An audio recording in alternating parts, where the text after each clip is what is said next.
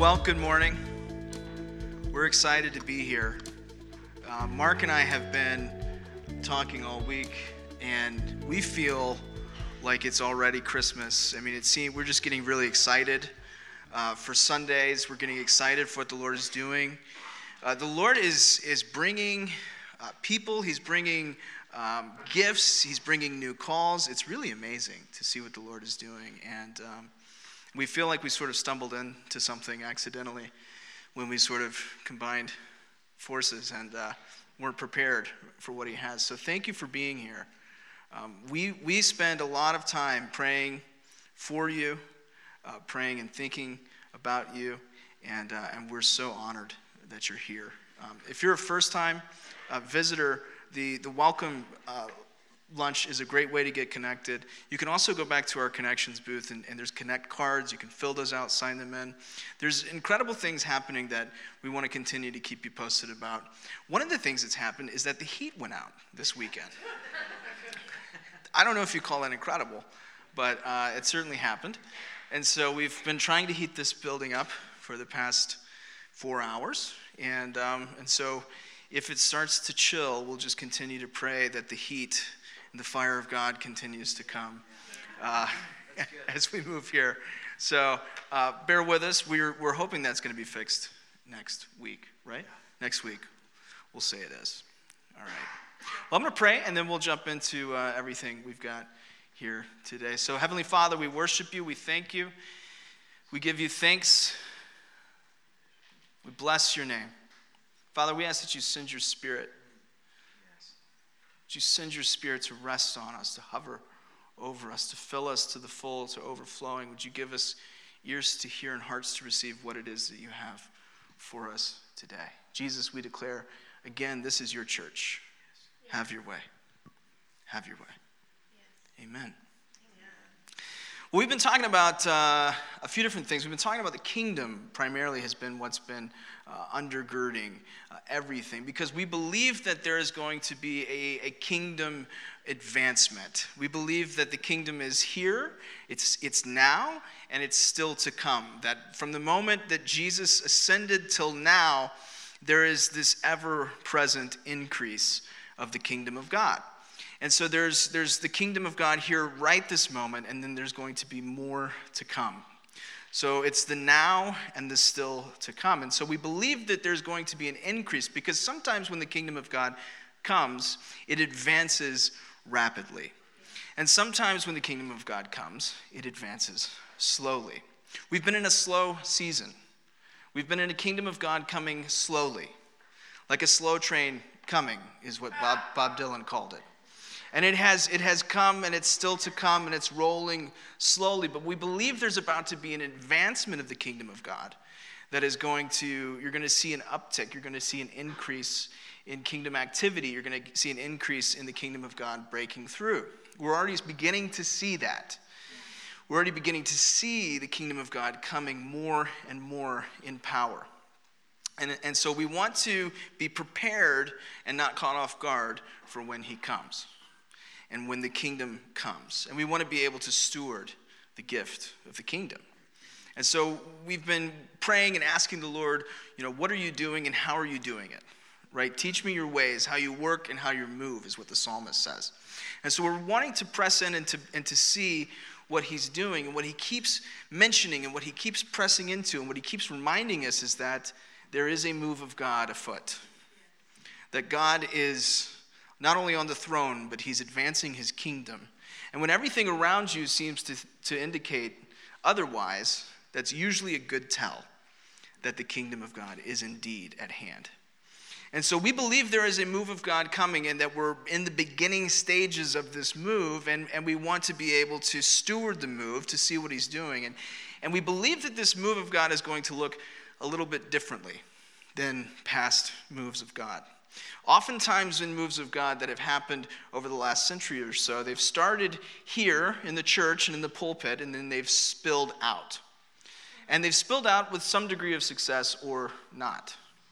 You know, if you're familiar with, uh, with church history and some of the statistics, the Brownsville revival that happened, um, you know, in, in the 80s and 90s was an incredible move of God. And, and thousands, maybe millions of lives were touched by that. But the sad reality is, is that the city that it's in actually stayed the same, if not got worse. And so we don't want to see that happen. In fact, our prayer is, Lord, please don't let that happen. And I believe that this next move of God is going to be a move from the streets inward instead of from here outward. I believe He's going to be starting it out there. And so, what that means is we have to understand a couple of things about how the Lord looks at the streets. How He looks at the world, how He looks at the city. We're going to have to have a better understanding of what He thinks about that so that we can begin to partner with Him and begin to see the kingdom coming. I promise you, if you sit here and wait on His kingdom to come, you'll be the last to receive it. You'll be the last. It'll come eventually. It's going to spill back in here into the doors of the church. But the Lord has, has broken and He's scattered the church in America. And He's done that on purpose because we just wouldn't get out of the building. And He's wanting us to get out of the building. I mean, He'll do things like break the heat. So you'll be uncomfortable in the building. But he's wanting us to get out of the building instead of getting people into the building. You know, it's actually not how the church functioned in the beginning. The church, when they gathered, was a scary thing. It was a scary thing to unbelievers because the Holy Spirit would move in power and, and people would prophesy and, and people's sins would be laid bare and there would be fear and trembling amongst the unbelievers. But what happened is we, we began to try and intermingle what happens when we gather and what happens when we evangelize. And then we've just turned our gatherings into large evangelism services. And over and over again, we'll hear the same things. Because it was never meant to be that way. When we gather, it's a time of power, it's a time when the Lord's presence comes, where hearts of men are revealed.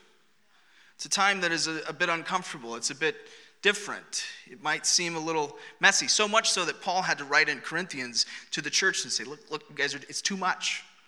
You know, not everyone yell out in tongues at the same time. You know, take it easy, a few here, a few there. Because what was happening is that the Spirit was coming as the people gathered, because the people gathering is a conduit of the Spirit. You can experience a portion of the Holy Spirit on your own, but when you combine yourself, unify yourself, join yourself to other people, you begin to experience a greater level of his presence. And so there's two things that I felt like the Lord wanted to talk to us about today. Two, two principles of what we're to look for, of how we're supposed to, to steward and, and, and expect and see his kingdom coming. So the first is what, what he, actually he mentioned this, I didn't, I didn't come up with it. He called it the least of these principle. And I want us to look at Matthew chapter 25, verse 31 through 46. It says this it says, When the Son of Man comes in his glory, and all the holy angels with him, when he will sit on his throne of his glory, all the nations will be gathered before him, and he will separate them one from another, as a shepherd divides his sheep from the goats. And he will set the sheep on his right hand, but the goats on his left. And then the king will say to those on his right hand, Come, you blessed of my father, inherit the kingdom prepared for you from the foundation of the world. For I was hungry, and you gave me food. I was thirsty, and you gave me drink. I was a stranger, and you took me in. I was naked, and you clothed me. I was sick, and you visited me. I was in prison, and you came to me. Then the righteous will answer him, saying, Lord, when did we see you hungry and feed you, or thirsty and give you drink? When did we see you a stranger and take you in, or naked and clothe you? Or when did we see you sick or in prison and come to you? And the king will answer and say to them, Assuredly I say to you, inasmuch as you did it to one of the least of these, my brethren, you did it to me. And then he will also say to those on the left hand, Depart from me, you cursed, into the everlasting fire prepared for the devil and his angels. For I was hungry, and you gave me no food. I was thirsty, and you gave me no drink. I was a stranger, and you did not take me in. Naked, and you did not clothe me. Sick, and in prison, and you did not visit me. And they also will answer him, saying, Lord, when did we see you hungry or thirsty, or a stranger, or naked, or sick, or in prison? and did not minister you. And then he will answer them, saying, Assuredly I say to you, inasmuch as you did not do it to one of the least of these, you did not do it to me. And these will go away into everlasting punishment, but the righteous into eternal life. That's a big verse. There's a lot in there. It's, it's a bit intimidating. It mentions things that we don't like to mention, hell and all of that stuff. And it's a separation of the sheep and the goats. According to Jesus here, one goes with him into everlasting life and one doesn't. Goes to another place. Not a great place. Some call it hell. And so we ought to pay attention to what he says here because this seems to be a big deal to him. And what he mentions and what he says is that there are, there are a certain people that he hides himself in. Jesus hides himself in a certain people. And, and the way that he calls them and the way that he talks to them are the least of these. And that, that is not a derogatory term. What it means is that they're the people that you give the least amount of honor to. They're the people that you overlook the most. So it's not a value term. He's not talking about the people that aren't valued, he's talking about the people that are overlooked. And he says that he's hiding himself in those people. They didn't recognize him, they didn't see it. He's hidden himself in those people. We talk about wanting to be with Jesus, wanting to see Jesus, wanting him to return. And all along, he's hidden himself in the people that walk amongst us. That's an incredible thing. And unless we do things to the least of those, we will miss out on ministering to Jesus. We've talked over and over again about ministry to the Lord. Yes, we come in here, and yes, sometimes we get filled up. That's an accident. It happens as we're ministering unto the Lord. He's so good and he's so kind that, that you'll receive from that as well. But the point of this is to minister unto the Lord. The point of gathering is to minister unto the Lord. We're going to spend eternity ministering unto the Lord. And here he says, if you want to minister to me, yes, you can do it in your prayer closet. Yes, you can do it in your time of worship. But if you really want to minister to me, I'm out there. I'm in prison. I'm without clothing. I'm without food. I'm hungry. I'm thirsty. I'm a stranger. I'm an outcast. I'm a refugee. Those are the people that he's chosen to uniquely hide himself in. There is something about the poor, something about the downtrodden, something about the least of these that he finds so much value and worth in that it's a combustible moment when we carry the presence of God into the place of God. And he's inviting us to come out. This will be a move of God that happens out there because he's hidden himself there. And he's wanting this move to be a move of fathering. And, and there is a generation upon generation that are outside, that are desperate for fathers. And desperate for thee, Father. James 2 5 through 7 says it like this Listen, my beloved brethren, has God not chosen the poor of this world? to be rich in faith and heirs of the kingdom, which he promised to those who love him. But you have dishonored the poor man. Do not the rich oppress you and drag you into the courts? Do they not blaspheme that noble name which you are called? James is talking to the people and he's saying, You don't understand it. He's talking about preferencing and showing preference and showing place to people that have money and power. Something we all do, something we all want. Every one of us wants to be famous and have money and have power, whether we want to admit it or not. And if we can't have that, then we want to rub shoulders with people that do. And so did the church here that James is talking to. And what does he say? He says, You don't understand it. This is an upside down kingdom. The kingdom of God is hidden in his heirs, and his heirs are the poor. Lord, give us eyes to see. Give us eyes to see. In Proverbs 31, and he says it like this Open your mouth for the mute, for the rights of all who are destitute. Open your mouth, judge righteously, defend the rights of the poor and of the needy. Jeremiah 22 3 says, Thus says the Lord, do justice and righteousness and deliver from the hand the oppressor of him who has been robbed, and do not wrong or violence to the resident alien, the fatherless, and the widow, nor shed innocent blood in this place. You see, we minister to the poor, to the least of these, not to make ourselves feel good, not to do some sort of duty that the Lord has told us to. It's not a begrudging thing. It should be, if we have eyes to see, it should be an incredible opportunity mm-hmm. to see the power of God move.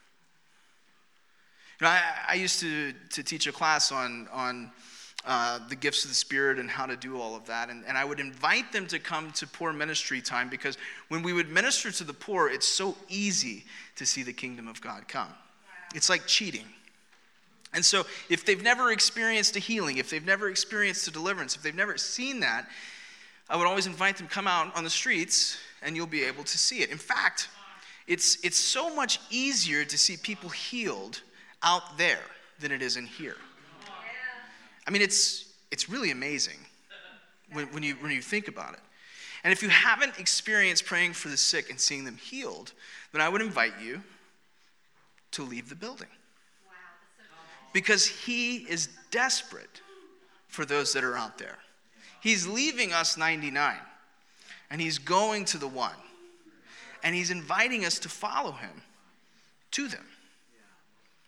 And this move of God is not going to happen if we have a holy huddle that's gathered here. It's just not going to happen. In fact, I think the opposite will happen. I think what has happened over the past 20 or 30 years will continue to happen the church has continued to die. It's continued. In fact, and this is going to, to scare it, sh- it should, it scared me. Um, talking to someone who, who, who is you know, really intimately involved in the underground church in Iran, Afghanistan, and China, what they're seeing and what they're saying is that Jesus is appearing to these people in Iran, Afghanistan, and China. And what he's doing is he's telling them to come here. Because we're not ready, he says. And they're coming here. And they're coming here to prepare us. That should make us a little bit a little bit frightened, a little bit excited. And I would wonder if this recent move of of, a, of an influx of Afghan refugees wasn't some sort of undercover mission that the Holy Spirit initiated to expedite the missionaries coming here. It's out there. He's in the least of these. And if we want to see him move, and I believe we're here on, on the weekend after Thanksgiving because we want to see him move, we're desperate to see him move, then he's going to be moving out there, and we have to join him. Jesus' prayer was he only did what he saw the Father doing. Well, what if we only go where Jesus is? And he's out there. He's in here. For sure. He's everywhere. We get it. We're not doing theological debating. But he's uniquely hidden himself in the poor. So that's the least of these. We need to begin to look for the least of these.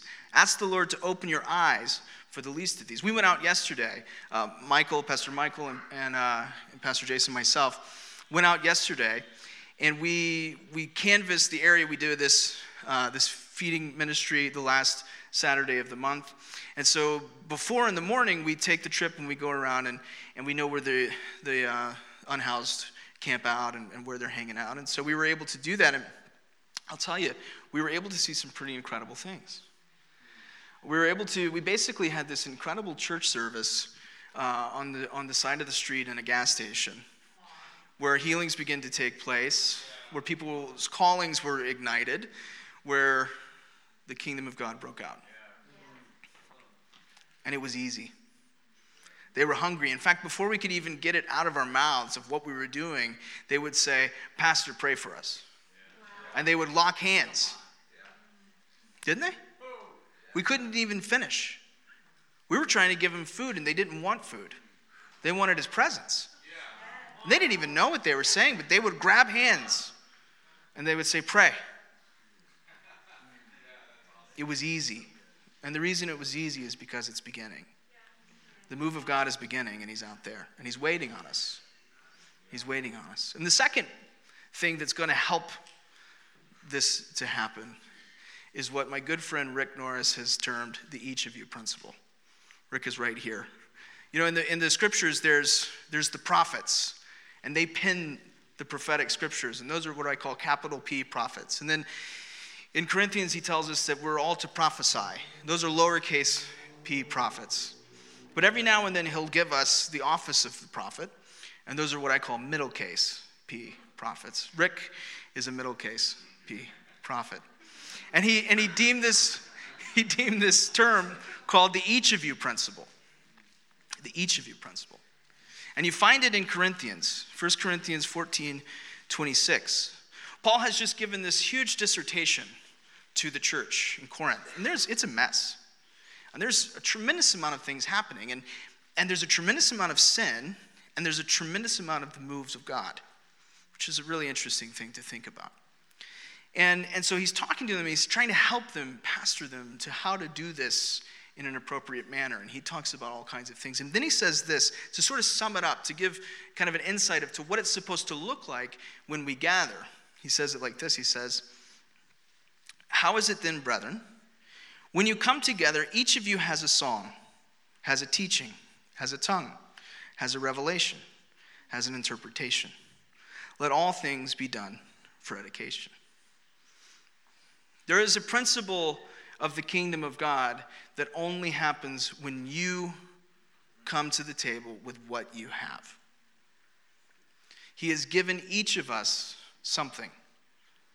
None of us are better or higher or more called.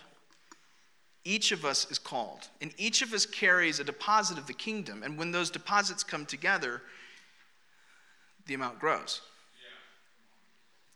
And Paul is talking to the church and he's saying, How is it when you come together? Each of you, each of you bring something to the table. Each of you has a message. Each of you has a tongue. Each of you has an interpretation. That's a pretty good teaching on why we can all speak in tongues, but we're not talking about that. And he's saying each of us has those things.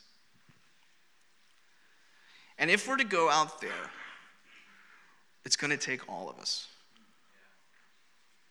And it's going to take the recognition that what you carry is as valuable as what I carry, as what Pastor Michael carries, what Pastor Mark, you name it. Whoever the person is that you've put on your religious pedestal, you carry the same thing that they carry.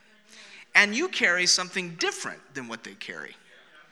And you carry that in such a way that it's desperately needed. And so, if only, I don't know, 5% of the body of Christ do things,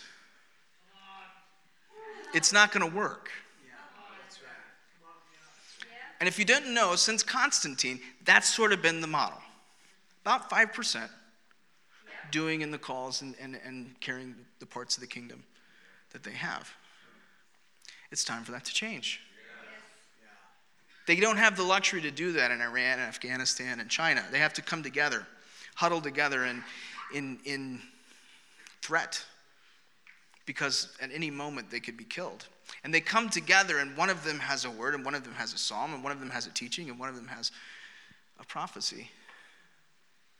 And it's the fastest growing church in the world because there's something combustible when each of us comes to the table. It's why we have home churches. Home churches is, is, a, is a great avenue for each of us to come and bring our gifts to the table. This move is going to start out there amongst the least. It's already starting we appointed, almost ordained, a drug dealer who was called to be an evangelist yesterday, and he's called to be a pastor, and it was pronounced over him from a young age as he grew up in the church. And the Lord gave us a word of knowledge about that. And it set him on fire, and then he began to bring other people into the feeding, and he's going to become an intern here. But he's waiting. He was just waiting, and he was one of the ones when we walked up, he said, Pray for us. Immediately, he said it. They're waiting on us. And it's easy, but it's going to take us all. In fact, I think, Aaron, you're, you're taking a group right after, right after church. And, uh, and so we're going to have an, we're going to have an opportunity to, to see it. And so if you haven't seen the Lord move, if it's been a long time, if you've only heard stories, hang out with Aaron today after church. It'll be a good time. You'll see some stuff. What do you think, Mark? I think it's incredible. I think it's amazing. Wow, and I love that that Aaron Aaron last week gathered a group of people after church and they went right around this neighborhood, Cleveland Park, and began to minister. How many how many homes did you get? Okay. And so, so I tell you what the Lord is doing and how He's preparing people. And uh, He, Aaron was telling me yesterday that in this neighborhood there are 1,570 some odd houses in this neighborhood. In between this neighborhood, Cleveland Park, and McFerrin Park, there are over 10,000 people. It's around 8,000 people. The harvest is plentiful. The workers are few. But the awesome thing is is that the Lord is starting to raise up people who are passionate, who are available. God is doing something. Do we have eyes to see? Do we have ears to hear? I love that what Grant is talking about. The fact that it's hidden in the least of these. I love that. Every Tuesday night, there's a group right here from Unite Church that gathers together at War Memorial, the Joshua movement, that feed the unhoused, they minister to the unhoused, and clothe the unhoused. Every Tuesday night without fail. Also on Monday night, I know that from the vineyard side of our family, people loving Nashville do the same thing out at War Memorial. So there are opportunities to pour in to the lives of the unhoused community. There are opportunities to be able to see what the Lord is doing and to meet Him in that place. Do you have eyes to see and ears to hear? I love that, Grant, how you challenged us this morning. Because the idea that so often we live with this idea that the people that we come across in our lives are just extras in the movie of our lives. That's not true. That's not true. As a matter of fact, I mean, we know this. We know this. Uh, let me get my.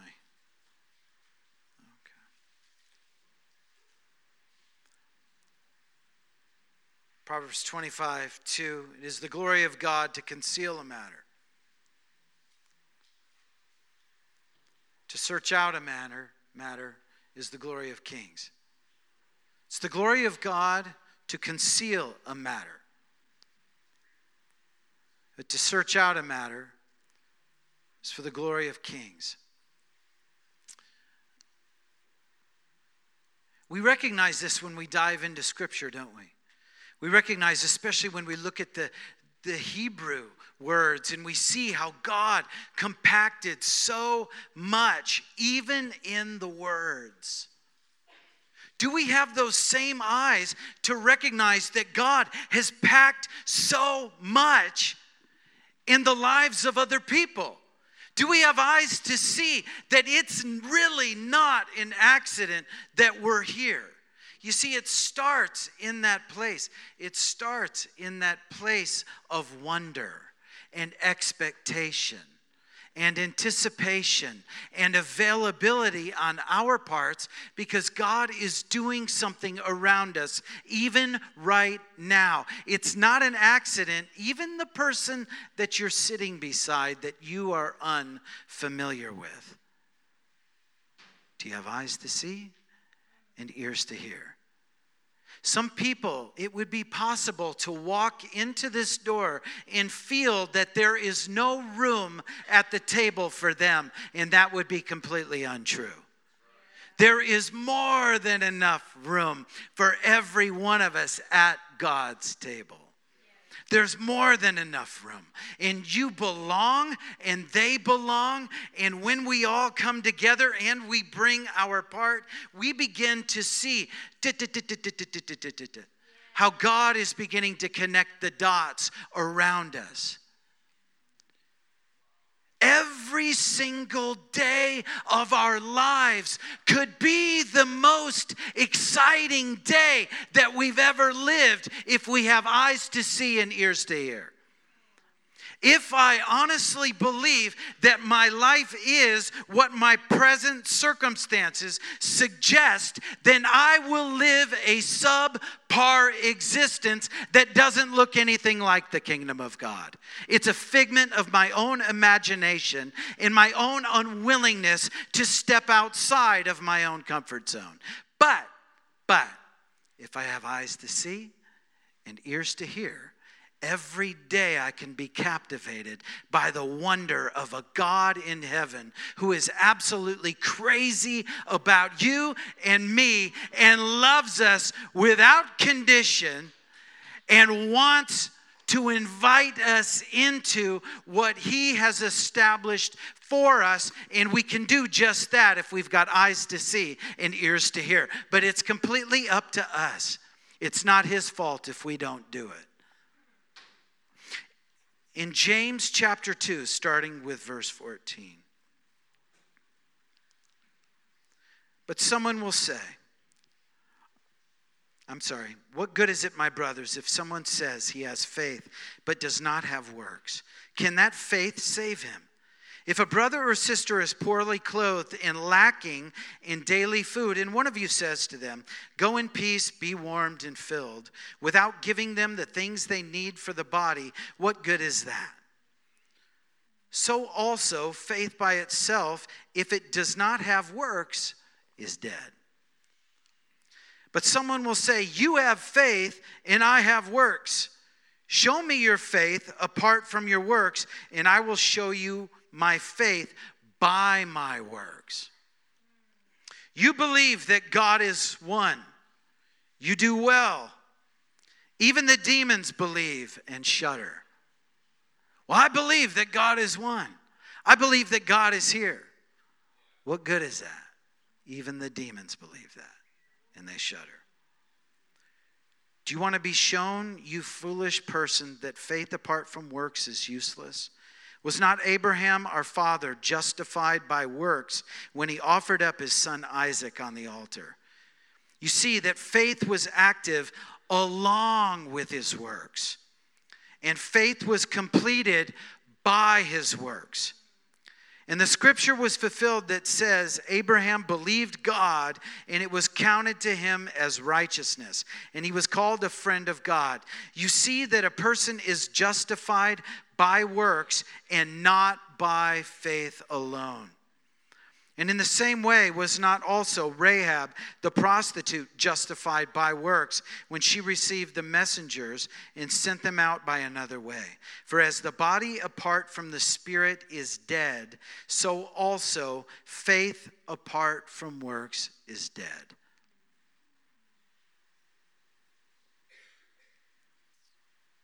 If I told you that I loved you and didn't do anything to exhibit that, would you believe me? or what if I had those thoughts? What if I had those feelings in my heart, but I never expressed it? Would you know?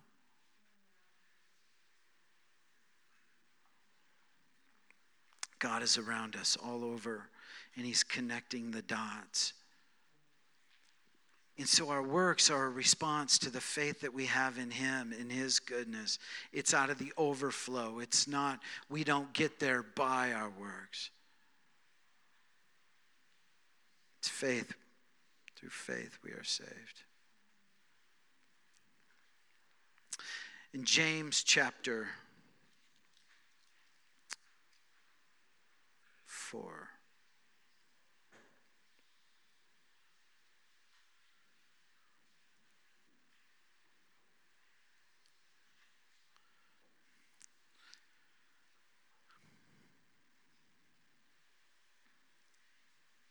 God is really doing something in this place.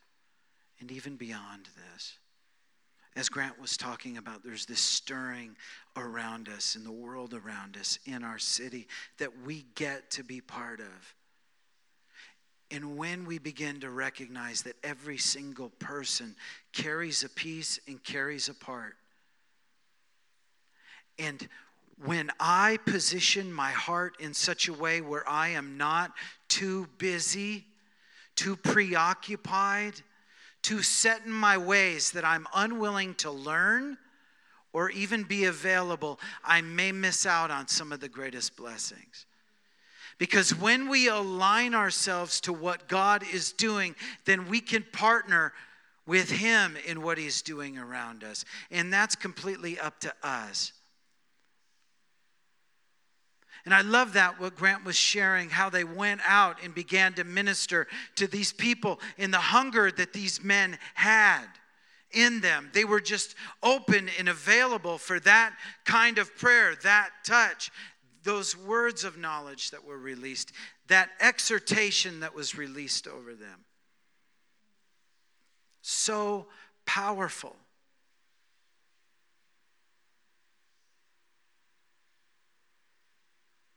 Do you believe that you can learn something from every single person you come into contact with? Do you place that value with the people that are even here in this church? Think about all the people that God has uniquely assembled together here for such a time as this. A couple weeks ago in the men's group, this was awesome. Ron, who oversees the men's ministry, had brought a friend, Dino, in here. And Dino, uh, who Ron has known for years in ministry, actually, they went to a church called the Lord's Chapel together years ago. Many of you guys are familiar with the Lord's Chapel if you've lived in this city.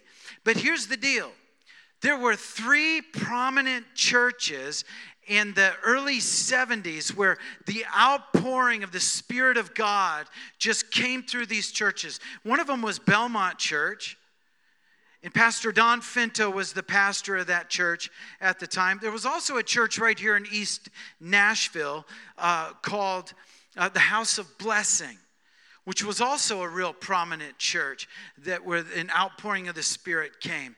And then the third church was a church called the lord's chapel. And this was uh, located on the corner of old hickory boulevard and granny white pike right there in brentwood. The lord's chapel. There was such a move of the spirit. My spiritual father john mcclendon grew up in the lord's chapel so even at this gathering, when Dino came, he brought an accordion, by the way. He brought an accordion. We, we sang worship with an accordion. That was a first. That was a first. Hey, I'm telling you, it was pretty cool. the only thing that would have made it better is if I would have been eating some spaghetti. And I'm just saying, just saying. But it was amazing. We sang worship with an accordion. And and he led us in communion.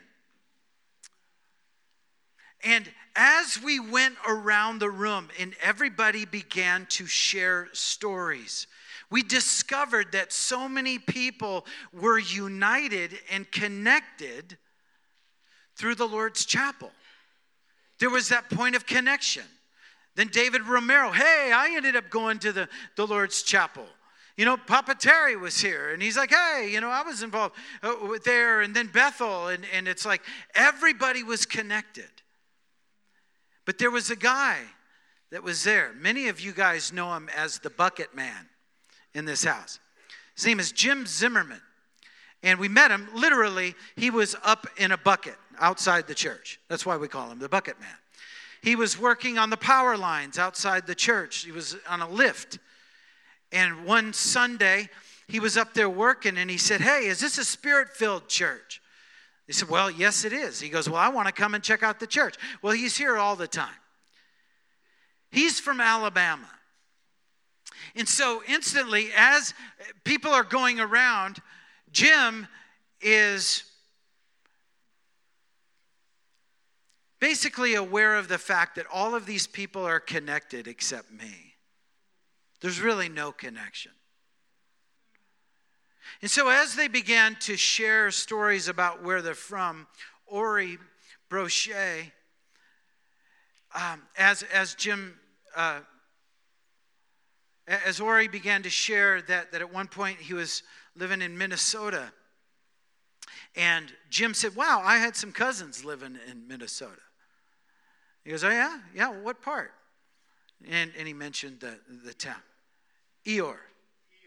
Eoda. Eoda. And, and Ori, uh, he goes, I've got some cousins that live in Eoda. And Ori says, Wow, I lived in Eoda. He goes, As a matter of fact, I went to school there. And he's like, Really? He goes, and he goes, What's your cousin's name? And he threw out his cousin's name. He's like, Oh, yeah, yeah. I went to school with her.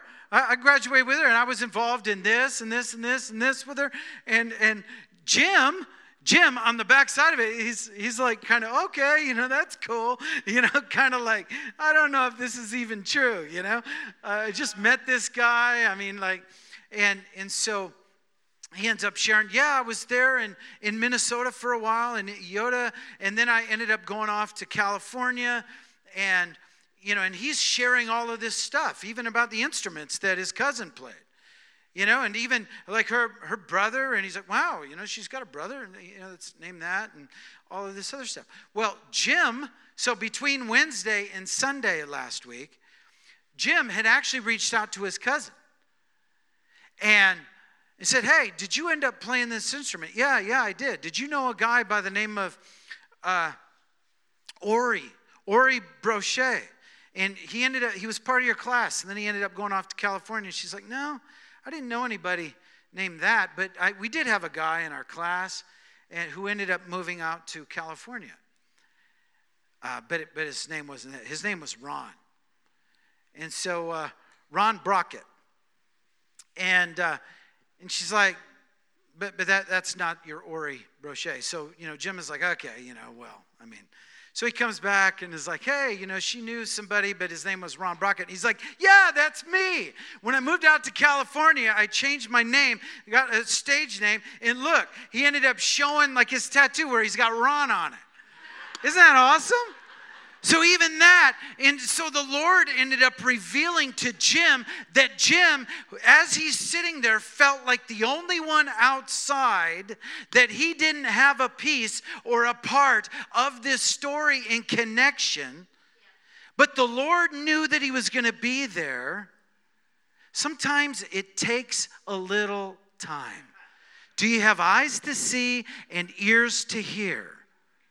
Maybe even the situation that you're currently in that you feel, well, the Lord can't possibly have me here for a reason. Maybe He does. Maybe you haven't been there long enough. Maybe you haven't positioned your heart open enough. Maybe you don't have eyes to see and ears to hear. Maybe it's actually an act of faith in stepping out in doing that. And when you step into it, press against that, then the Lord will begin to reveal that not only do you have a place at the table, but the Lord wants to use you powerfully. More powerfully than you could possibly imagine. But maybe it's just outside of your own thought patterns and in your own understanding. I love that. Proverbs 3, 5, and 6. Trust in the Lord with all your heart. Lean not on your own understanding. In all your ways, acknowledge him, and he will make your path straight.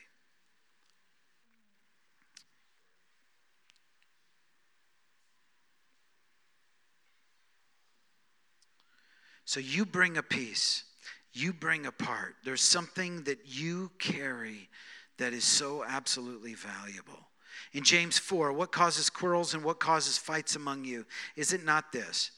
That your passions are at war within you. Your desire, you desire and do not have, so you murder. You covet and cannot obtain, so you fight and quarrel. You do not have because you do not ask. You ask and do not receive because you ask wrongly to spend it on your own passions. You adulterous people, do you not know that friendship with the world is enmity with God? Therefore, whoever wishes to be a friend of the world makes himself an enemy of God. Or do you dispose, or do you suppose it is to no purpose that the scripture says he yearns jealously over the spirit that he has made to dwell in us, but he gives more grace. Therefore it says, God opposes the proud, but gives grace to the humble. Submit yourself, therefore, to God. Resist the devil, and he will flee from you. Draw near to God, and he will draw near to you. Cleanse your hands, you sinners, and purify your hearts, you double minded. Be wretched and mourn and weep. Let your laughter be turned to mourning, and your joy to gloom. Humble yourselves before the Lord, and he will exalt you. Do not speak evil against one another, brothers. The one who speaks against a brother or judges his brother speaks evil against the law and judges the law. But if you judge the law, you are not a doer of the law, but a judge. There is only one lawgiver and judge, he who is able to save and destroy. But who are you to judge your neighbor? God's got something specific in mind when He designed your neighbor, your brother in Christ. Around this room are different talents, different gift sets. Every single one of us, when we come together, we fit together perfectly well. I love what Grant was talking about. This is that time, this is that season where it's going outside of the four walls. In this place, as we begin to equip people to share their faith. No longer are we just requiring that people go and bring people in. It's about equipping people in their gift set to step into what God has designed them to be. As we begin to empower them and as we work together, we get to go out there and extend the kingdom and then bring them in. Right? Isn't that awesome? And then we get to do life together. Then we get to encourage and lift one another up. Do you have eyes to see and ears to hear?